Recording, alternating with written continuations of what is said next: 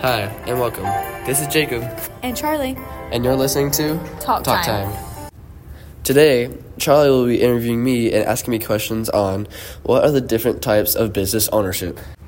So, Jacob, what do you think business ownership is?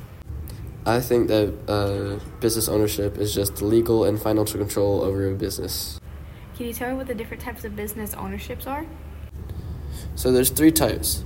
We have sole proprietorship, partnerships, and corporations. Well, that's so cool. Can you tell me what is sole proprietorship?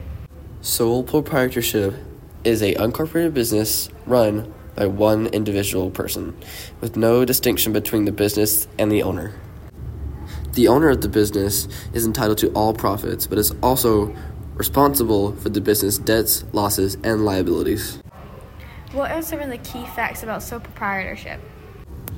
Some key facts that I have are you have unlimited liability, sole, sole owner of the business, no legal entity, total privacy, sole decision making, less paperwork, and you also have a better work life balance. That's awesome. Let's talk about partnerships next. Partnerships are when two businesses come together to form one big business that makes bigger profits and also bigger losses. These two businesses combine their resources to make both businesses better as one big group. Now, can you tell me about some key facts about partnerships?